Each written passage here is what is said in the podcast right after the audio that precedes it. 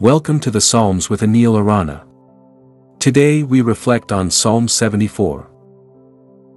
O God, why have you rejected us forever? Why does your anger smolder against the sheep of your pasture? Remember the nation you purchased long ago, the people of your inheritance whom you redeemed, Mount Zion, where you dwelt. Turn your steps towards these everlasting ruins, all this destruction the enemy has brought on the sanctuary. Your foes roared in the place where you met with us. They set up their standards as signs. They behaved like men wielding axes to cut through a thicket of trees. They smashed all the carved paneling with their axes and hatchets.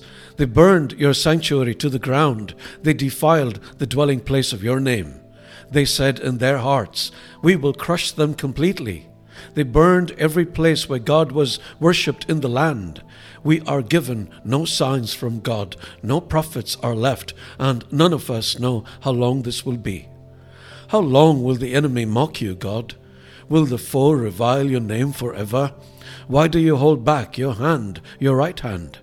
Take it from the folds of your garment and destroy them. But God is my King from long ago. He brings salvation on the earth. It was you who split open the sea by your power. You broke the heads of the monsters in the waters. It was you who crushed the heads of Leviathan and gave it as food to the creatures of the desert. It was you who opened up springs and streams. You dried up the ever flowing rivers. The day is yours, and also is the night. You established the sun and moon. It was you who set all the boundaries of the earth. You made both summer and winter.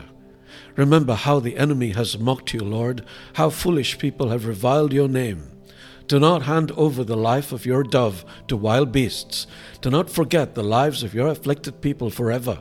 Have regard for your covenant, because haunts of violence fill the dark places of the land. Do not let the oppressed retreat in disgrace. May the poor and needy praise your name. Rise up, O God, and defend your cause. Remember how fools mock you all day long. Do not ignore the clamor of your adversaries, the uproar of your enemies, which rises continually.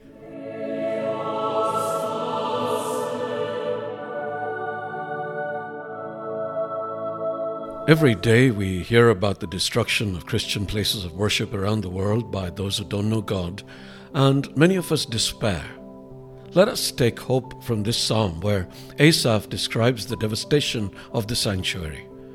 Asaph recounts the enemy's attack on the temple, symbolizing the destruction and desolation of their spiritual center. The calamity was not just a physical assault, but also a blow to their faith and identity as God's chosen people. The destruction of the temple in the Old Testament finds a parallel in the New Testament with the crucifixion of Jesus Christ. Just as the temple was a focal point of worship and divine presence in the Old Testament, Jesus himself became the new temple in the New Testament. At one time, Jesus said, Destroy this temple, and in three days I will raise it up. The temple he had spoken of was his body. After he was raised from the dead, his disciples recalled what he had said. Then they believed the scripture and the words that Jesus had spoken. The destruction of the physical temple described in this psalm can be seen as a foreshadowing of the temporary defeat of Jesus on the cross, and a response to the psalmist's plea for intervention and restoration can be seen in the resurrection of Jesus Christ. Through his death and resurrection, not only does Jesus become the new temple, but he also brings about the restoration and redemption of God's people.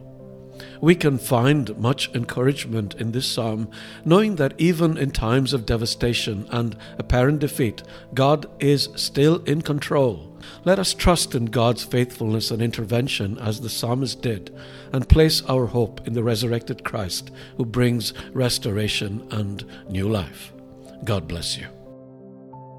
Every day, we hear about the destruction of Christian places of worship around the world by those who don't know God, and many of us despair.